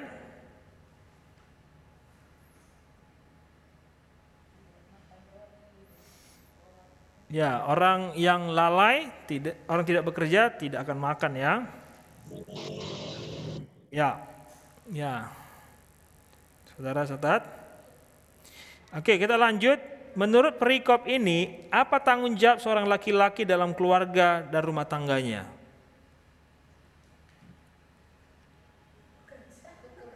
Bekerja. Sebelum tadi sudah disinggung, bekerja. Kemudian yang pertama tadi menjaga pergaulan ya. Jangan kumpul dengan orang-orang yang tidak bertanggung jawab. Kemudian bekerja dengan jerih payah ya. Serius. Kemudian bekerja tidak lalai. Apa? Hmm, bekerja dengan tidak lalai. Kemudian memelihara ya, memelihara keluarganya. Oke. Ya sayang kita waktu kita mepet, saya, saya harus cepat. Oke, jika gagal melakukan apa yang Allah mau, apa yang akan terjadi? Bagaimana 1 Timotius 5:8 gambarkan laki-laki itu yang seperti itu. Oke, apa yang terjadi kalau gagal melakukannya? Tidak bekerja. Tadi kata orang yang tidak bekerja tidak yang pertama tidak makan, kemudian orang itu murtad. Ya, jadi yang pertama tidak makan, kemudian menjadi murtad dan lebih buruk dari orang yang tidak beriman. Ya artinya ya masuk dalam penghukuman kekal neraka. Oke, itu yang digambarkan dalam 1 Timotius 5:8. Oke, next kita akan melakukan pengamatan.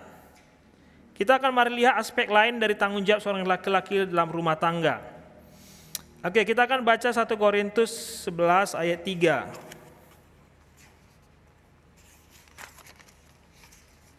Satu Korintus 11 ayat 3. Ya, kita akan segera sebentar lagi selesai. 1 Korintus 11 ayat 3. Oke. Kita akan di sini uh, kita akan menggaris bawahi setiap kata yang merujuk kepada laki-laki dan melingkari kepada perempuan seperti ini sudah kita lakukan sebelumnya. Oke, lanjut. Tetapi aku mau supaya kamu mengetahui hal ini, yaitu kepala dari tiap laki-laki, laki-laki digarisbawahi ialah Kristus.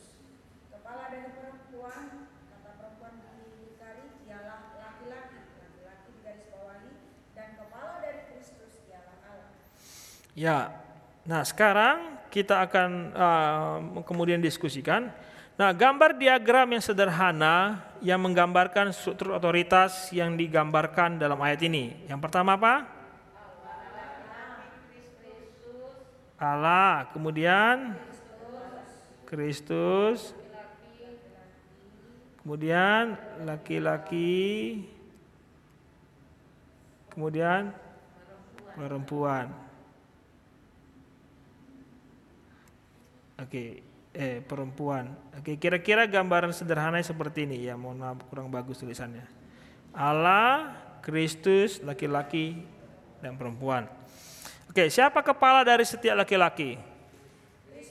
Kristus. Kepada siapa dia harus tunduk?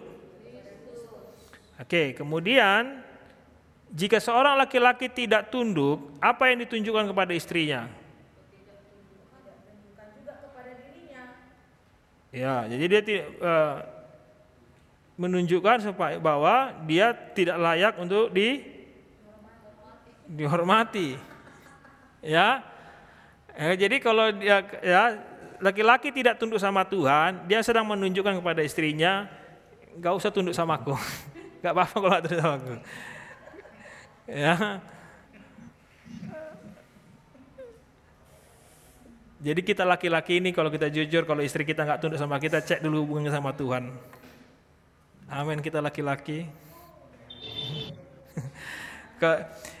Jadi untuk suami, kalau suami yang merasa kita suami ini eh, merasa nggak dihormati, nggak merasa di nggak tunduk sama istri kita, berarti kita pun nggak sedang nggak tunduk sama Kristus. Ya, jadi sekali lagi tadi tadi Pak Mangusong bilang ke Kak Asri bilang jangan saling nyalakan. Cek dulu hubungan kita dengan Kristus. Kristus. Amin. Oke, eh, tanggung jawab siapa yang membuat suami untuk tunduk kepada Kristus? Apakah itu tanggung jawab istri? Iya juga. Ya? Ya juga. Ya, Pak Mangusong bilang iya juga. Bisa? Dua orang benar besar kuasanya. Tanggung jawab dia sendirilah. Ya.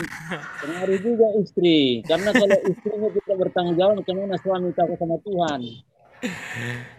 Ya. Oke, eh, Suami istri harus saling mengasihi dulu kan? ya. Jadi si laki-laki kalau ditengoknya istrinya baik, dia otomatis kan dia baik.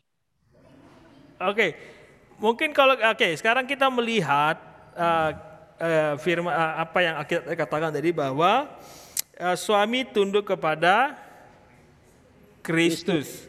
Suami tunduk kepada Kristus. Nah berbicara dia tanggung jawab. Ya, kalau melihat dari uh, apa yang kita jelaskan, memang itu adalah tanggung jawab dari si suami. Karena memang eh, ini khusus berbicara suami. Tapi jangan eh, tidak, itu bukan berarti dengan si istri nggak ada nggak ada kontribusi atau istri nggak ada apa nggak ada apa namanya nggak ada bagian. Ingat ya istri kita juga bahwa eh, dua orang benar besar kuasanya dan kemudian yang satu tadi kita sudah belajar dari awal maka kita harus melihat gambaran besarnya supaya kita tahu bahwa eh, kita juga tidak bisa saling menyalahkan. Tadi katakan juga bahwa tidak ada istri, tidak ada laki-laki, tidak ada suami, semuanya sama. Jadi ya dalam hal ini memang bukan tanggung jawab istri, tapi istri memiliki peranan penting ya Iya. dalam eh, kerohanian suami juga. Makanya sekali lagi tadi katakan bahwa walaupun rumah se- serusak apa pun rumah tangga kita, sejatuh apa pun, datang kepada Tuhan maka Tuhan akan memulihkan. Putih yang mana? Ya, Allah akan memulihkan. Datang sama Tuhan, jangan menyerah. Satu, satu Jangan menyerah. Oke. Lanjut kita akan baca Efesus 5 ayat 22 sampai 23. Kita akan menggaris bawah setiap kata yang merujuk kepada suami, termasuk kata gantinya. Kemudian kita akan gambar kotak eh, dan frasa seperti karena itu sebagaimana dan sebagaimana yang menunjukkan kepada kita sebuah perbandingan teks. Oke, eh, nampak ya. Oke, jadi kita akan membaca ini Efesus 22 ayat eh, Efesus 5 ayat 22 sampai 23. Kita akan menggaris bawahi kepada kata suami. Ya, sampai 22 sampai 23. Oh, sorry, ya. Efesus 5 ayat 22 sampai 33. Kemudian ya menggaris bawahi kepada suami. Ya, saudara bisa lihat di layar di buku. Oke. Kita lanjut Efesus baca Efesus di mana tadi? Sampai Oke.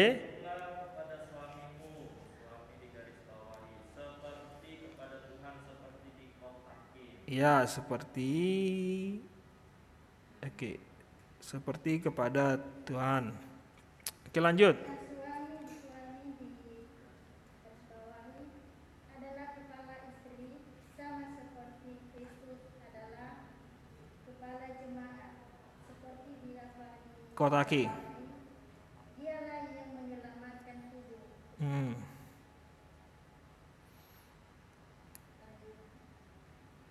Ayat 24. Ya, sebagaimana Kotaki. Hmm.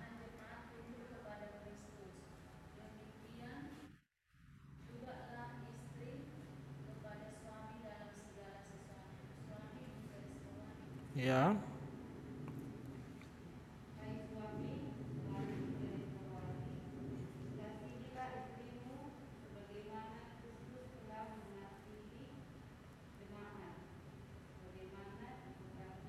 Hmm.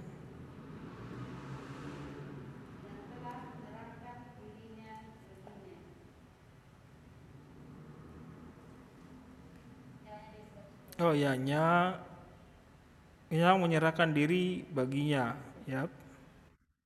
26, lanjut. Hmm. Iya, enggak yaitu uh, Kristus.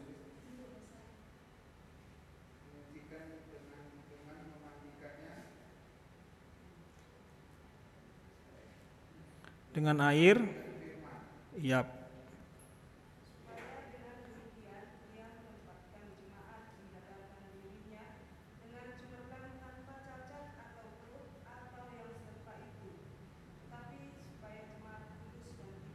Hmm.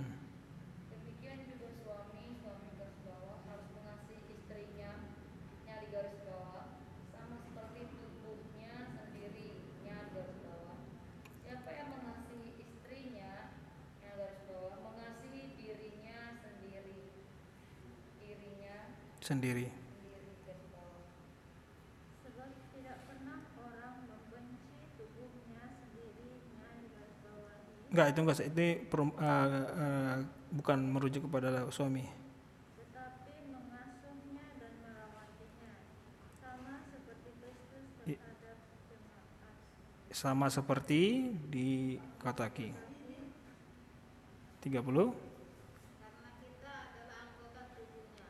Oke, lanjut.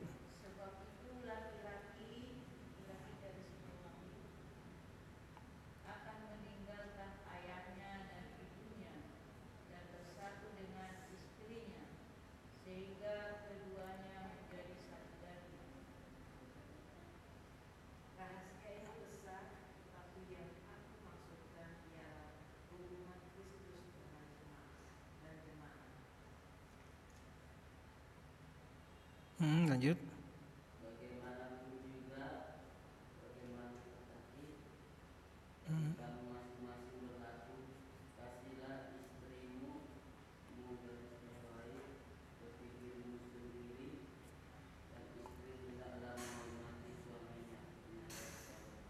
Hmm, suaminya. Oke. Okay. Oke, okay, sebelum kita membahas, kita akan melihat kotak wawasan ini. Nah, memahami kata mengasihi, mengasuh, dan merawat adalah sangat penting supaya mampu mengemban tanggung jawab yang unik dari seorang laki-laki dalam pernikahan. Jadi kita ya kita laki-laki ini suami harus mengerti ini, mengasihi, mengasuh dan merawat. Kalau uh, dalam bahasa aslinya ya, bukan merujuk pada pengertian dalam bahasa Indonesia. Nah, kata yang diterjemahkan kasih di sini berasal dari bahasa Yunani agapo. Ini menunjukkan kasih yang tanpa syarat, yang menginginkan yang terbaik bagi orang yang dikasihaninya, yang dikasihinya. Kalimat present tense dalam bahasa Yunani menunjukkan itu artinya terus-menerus dan menjadi kebiasaan. Jenis kasih ini bukan sekedar perasaan. Ini adalah sebuah pilihan. Eh sorry, sebuah pilihan. Jadi bukan hanya sekedar perasaan, tapi pilihan. Kata mengasuh artinya uh, ini kata mengasuh artinya untuk memelihara, membesarkan dan memberi makan. Uh, kemudian kata merawat artinya memanaskan, melembutkan dengan panas, menjaga tetap hangat. Kata ini dipakai untuk menggambarkan seekor burung yang menudungi anaknya dengan sayapnya ini menunjukkan sebuah tindakan mengasuh dengan perawatan yang, lemah, yang lembut dan kasih. Sekali lagi kata present tense dalam ayat 29 tadi itu menunjukkan terus menerus sebuah kebiasaan. Ya. Pertanyaannya adalah sekarang, apa yang saudara amati pada saat menandai instruksi untuk suami? Oke, mungkin yang suami-suami yang jawab ini. Apa yang kita pelajari para suami-suami? Pada saat menandai instruksi untuk suami. Apa? Kasihilah, ya catat, kasihilah istrimu. Kemudian mengasihi istri seperti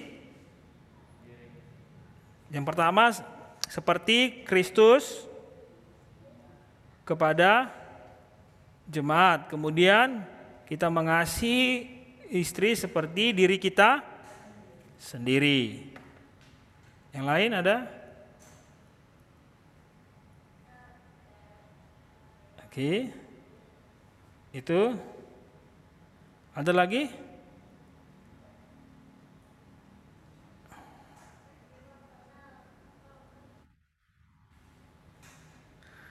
Oke. Dari pengertian tadi yang di kota Owasan harus bagaimana? Terus menerus. Ya.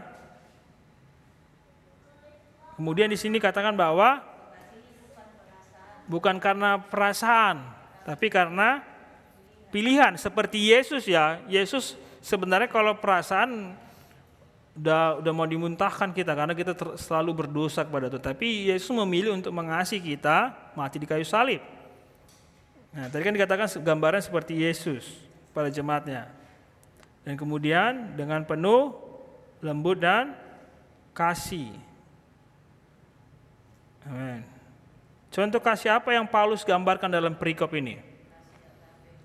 Kasih, eh, ya, nah, dipakai kasih agape, tapi contoh apa? Seperti Yesus kepada jemaatnya. Itu contoh kasih yang di, Paulus katakan bagaimana suami harus mengasihi istrinya. Oke, kita perhatikan kembali dalam perikop ini Allah berbicara kepada suami untuk mengasihi istrinya sebagaimana Kristus mengasihi gerejanya. Seorang suami harus mengasuh dan merawat istrinya, bukan sekedar karena istri membutuhkannya, tetapi suami harus menjadi gambaran Yesus Kristus. Seorang suami bagi istrinya seperti Kristus bagi pengantin wanitanya yaitu gereja. Jadi seorang suami harus seperti Kristus kepada gereja atau jemaat atau uh, umat kita yang orang percaya. Suami harus menjadi suratan Injil katanya yang hidup dibaca oleh semua orang dengan karak dengan karakter dan gaya hidup seorang laki-laki itu bisa menunjukkan karakter dan pekerjaan Yesus Kristus kepada gerejanya bisa juga atau bisa juga malah merusak gambaran Allah dalam pernikahan. Nah, pertanyaan berikutnya, sampai di batas mana seorang laki-laki mengasihi istrinya? Ayo, laki-laki kita se- sampai sejauh mana, sebatas mana kita mengasihi istri kita? Sejauh mana kok? Sejauh mana?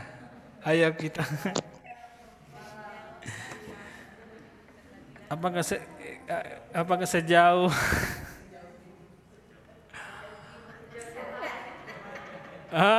Dalam ayat ini apa dikatakan? Sampai sejauh mana?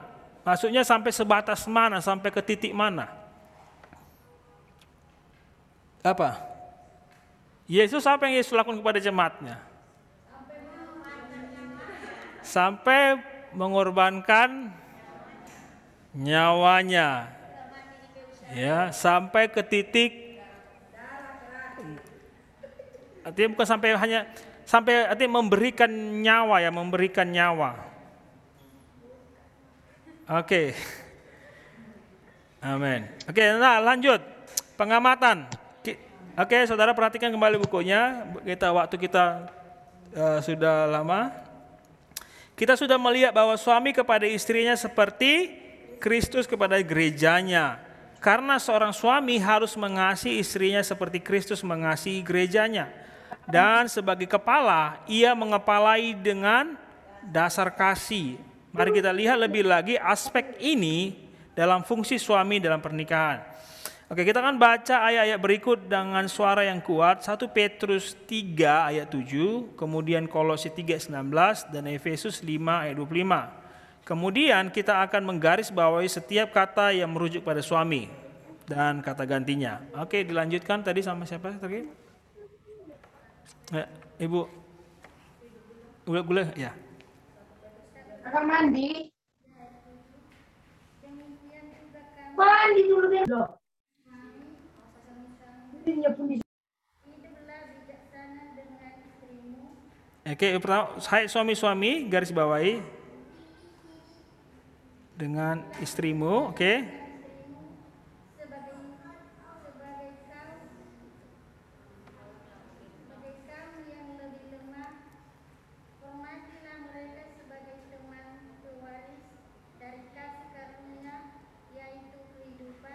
supaya doamu jangan terhalang Oke, doamu ya.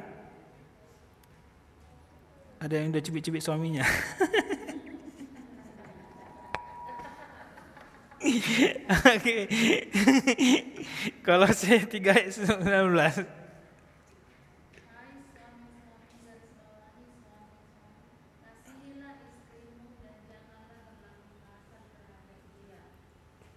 Oke. Lanjut.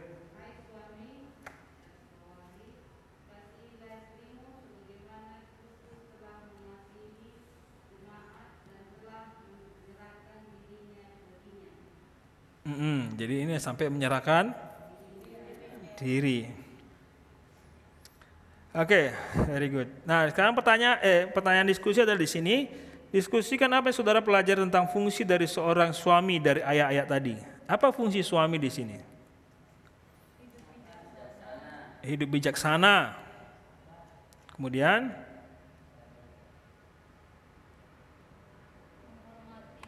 hormati istrinya. Ya menghormati istrinya sebagai teman pewaris. pewaris.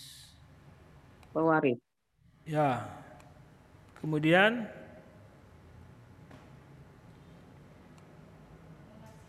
mengasihi istri sampai tahap menyerahkan diri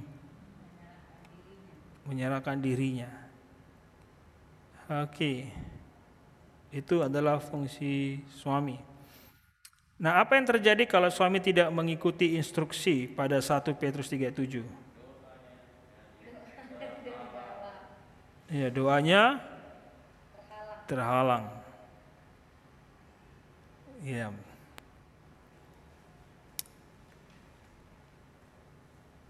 Tapi kalau kita melihat justru eh, biasanya seperti kalau suami gini bukan hanya doanya terla- di- tidak dijawab, malah nggak mau juga berdoa ya.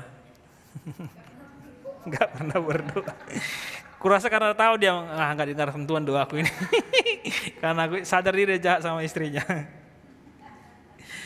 Oke. Nah, pertanyaan berikutnya, apa alasan yang pernah saudara dengar seorang laki-laki mengabaikan tanggung jawabnya sebagai suami dan bapak? Mungkin yang istri-istri jawab ini. Apa alasan yang pernah saudara dengar kalau ada seorang laki-laki mengabaikan tanggung jawabnya sebagai suami? Apa yang pernah saudara dengar? Mungkin itu ya bukan suami saudara atau orang lain atau siapa. Ya, alasan yang biasa dikatakan ah nggak istrinya nggak menghormati ya, nggak menghargai. Padahal kita tadi lihat kalau istri tidak menghormati berarti ada yang salah hubungan kita dengan Kristus. Ya. Kemudian apalagi sering kita dengar kira-kira? Dia aja yang diperhatikan katanya. Apa? Dia saja yang diperhatikan katanya. Dia saja maksudnya dia saja Hanya perempuan aja yang diperhatikan, aku nggak pernah diperhatikan katanya. ya, ya bisa saja. Ya, apalagi kira-kira? Ego. Ya, artinya ini yang akan juga kan kan bukan begini nanti saudara juga akan mengajarkan ini. Ini hal-hal yang akan kita temukan. Ya pasti banyak ya, namanya juga alasan ada seribu alasan ya. Ah.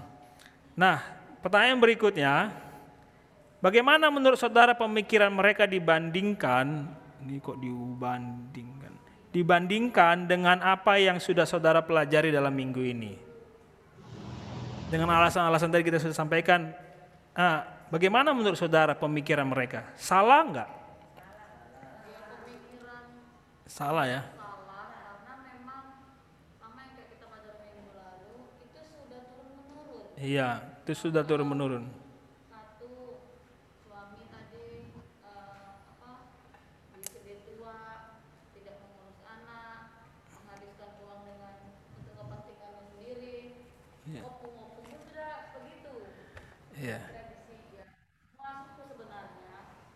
Ya karena kan kita sudah itu seperti sesuatu yang wajar kita dengar ya. Kalau dengan bahasa modern sekarang mungkin sering kita dengar apa mungkin eh, apa namanya eh, apa me time gitu ya. Kan jadi bapak-bapak adalah aku mau capek kerja aku minumlah dulu. ya eh, capek kerja eh, ngopi dulu. tapi memang ini yang saya pelajari Pak. survei mem- membuktikan memang sekarang udah makin banyak rumah tangga muda yang para suami sudah nggak kayak dulu lagi Hmm. tapi yang justru itu lebih banyak terjadi di hidup perkotaan kalau di perdesa pedesaan kampung itu tradisinya masih kuat itu pantang kali suami bantu istri nah tapi kalau sekarang di masa hidup modern sekarang udah banyak sih sebenarnya suami yang Hmm. ikut kasih makan anak ikut ngajarin anak jadi pemikiran ini karena sudah terpola dan yang dilihat di lingkungannya kalau udah tinggal di kampung lingkungannya demikian Iya. tapi kalau hidup di kota mungkin dengan adanya teknologi semakin berubah. Itu sebabnya eh, sangat penting memang ajaran ini disampaikan karena kita akan bukan hanya menyelamatkan keluarga, kita juga menyelamatkan generasi penerusnya. Karena ingat tadi eh, suami di sini menjadi gambaran Kristus ya. Kenapa anak tidak percaya sama Tuhan? Karena mungkin gambaran dari orang tuanya. Yes. Itu sebabnya saya sangat mendorong saudara sekali lagi untuk mengajarkan ini kepada uh, orang lain, bahkan kepada anak-anak saudara nanti. Ya, tuliskan hal yang bisa dilakukan suami untuk mengasihi dan merawat mengasihi istrinya. Ya. tuliskan. Di sini katakan tuliskan. dan dipraktekkan.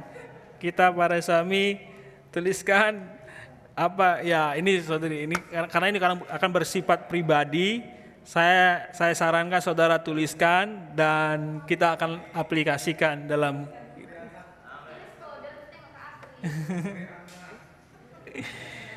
Oke, tuliskan. Oke. Ini yang di rumah juga tuliskan uh, uh, ini menjadi aplikasi apa yang sud- saudara pelajari. Tuliskan, ingat sekali lagi tuliskan hal yang bisa dilakukan suami untuk mengasihi, merawat dan mengasuhi istrinya. Oke. Oke, sekarang kita masuk dalam kesimpulan. Oke, kesimpulan perhatikan ayat-ayat yang kita baca dalam minggu ini menunjukkan bahwa Allah memberikan tanggung jawab kepada suami untuk memelihara anggota keluarganya dan mengasihi istrinya. Desain Allah pada pernikahan atau rumah tangga melibatkan suami yang mengasihi suami yang menga, sorry, suami yang mengasihi istrinya. Ini uh, berlebihan. Melibatkan suami yang mengasihi uh, melibatkan okay, suami yang mengasihi istrinya tanpa syarat ya. Ini tanpa syarat bukan tanda syarat, tanpa syarat. Sama seperti Kristus mengasihi gerejanya. Allah mengingini suami yang sama memberi yang sama memberikan dirinya sama seperti Kristus. Tanpa syarat tanpa syarat kasih yang rela berkorban yang Yesus tunjukkan pada saat dia menyerahkan hidupnya untuk menebus orang berdosa. Suatu panggilan yang tinggi dan tanggung jawab yang luar biasa. Jadi ternyata suami itu bukan pos, bukan jabatan, bukan posisi ya, tapi suami itu adalah suatu panggilan ya. Suami itu adalah panggilan, bukan suatu jabatan atau posisi. Oke, kemudian dan itu panggilan luar biasa dikatakan. Bisakah saudara bayangkan bila setiap suami menjadikan istri dan keluarganya menjadi prioritas utama setelah Tuhan? Maka angka perceraian pastinya akan tidak ada. Rumah tangga dipulihkan, anak-anak akan merasa nyaman, damai dan sukacita dan eh, sukacita yang tertanam dalam hati. Suami, apakah saudara seorang seorang pemimpin yang berhati hamba yang menunjukkan kasih Kristus kepada sebagai kepala atau sebagai diktator yang selalu berteriak memberi perintah? Bagaimana saudara menyemangati istrimu hari ini? Bagaimana saudara bisa menunjukkan kepada istrimu jenis kasih yang sudah engkau baca minggu ini? Bagaimana saudara memenuhi kebutuhan istrimu? Apakah saudara mengupayakannya? Jika tidak, kenapa? Jika begitu, apakah saudara sedang membawa kerugian bagi istri atau anggota keluargamu? Apakah saudara karena terlalu fokus pada fungsi merawat itu merawat tadi mencari nafkah ya, merawat. Kemudian saudara gagal dalam tanggung jawab untuk mengasihi. Ambil waktu tenang untuk melihat paling tidak satu tindakan, oke, ya satu tindakan yang bisa saudara lakukan minggu ini untuk lebih efektif lagi memenuhi tanggung jawab yang Tuhan berikan. Amin. Kita para suami. Dan bagi para istri kalau saudara tidak menemukan ini dalam e, suami saudara, doakan. Ya, ingat dua orang benar besar kuasa dan ingat datang sama Tuhan, Tuhan akan memulihkan, Tuhan akan menolong ya. Tenaga kita untuk melakukan sesuatu itu terbatas dan tidak baik, tapi ketika Tuhan bertindak, Tuhan melakukan memberikan yang terbaik. Amin. Ya, sekali lagi saudara, uh, saya percaya saudara diberkati hari ini dan apa yang kita pelajari hari ini saudara bisa mulai ajarkan. Kan kita kan sudah belajar minggu pertama, minggu dua, saudara sudah bisa mulai ajarkan sekarang. Siapa pun yang mau saudara ajarkan. Karena ini kan memberkati lebih banyak orang. Oke, itu saja dan kembali uh, buat pasang uh, yang hadir yang tidak bersama dengan pasangan doakan terus. Tuhan, firman berkata suami harus seperti ini Tuhan. Ini desainmu Tuhan, ini rencanamu. Ya, kenapa ini tidak seperti sekarang itu karena dosa. Maka minta kepada Tuhan, Tuhan tolong, Tuhan pulihkan. Karena ketika, datang pada Tuhan, maka Tuhan akan memulihkan. Bahkan Tuhan sendiri yang datang sama kita. Tapi sering kali waktu Tuhan datang, karena kita berdosa, kita menghindar dari Tuhan. Jadi sebenarnya bukan Tuhan Tuhan uh, membenci kita atau Tuhan uh, menjauh daripada kita, tapi kita sendiri yang menjauh dari Tuhan.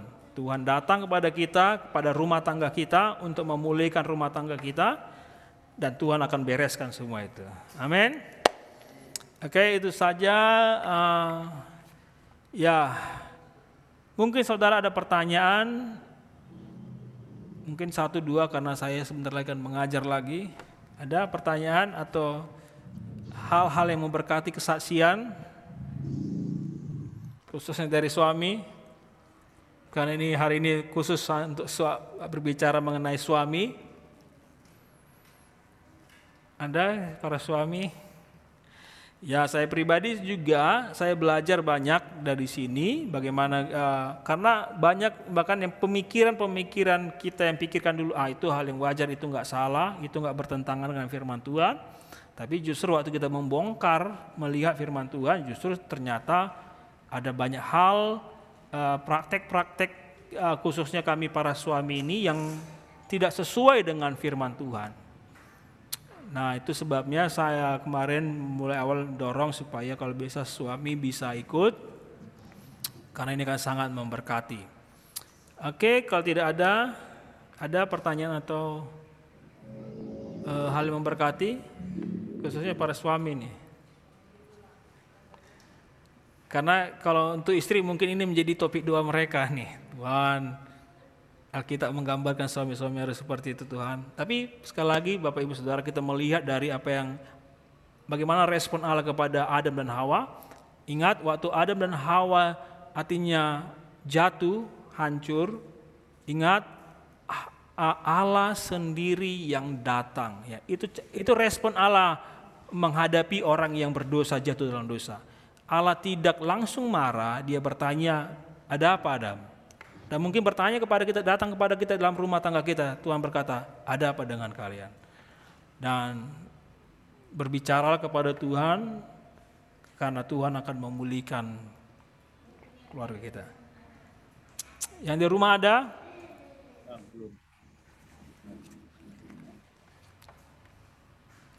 Oke. Kalau tidak ada, ya berhubung saya juga mau mengajar sebentar lagi, mari kita berdoa.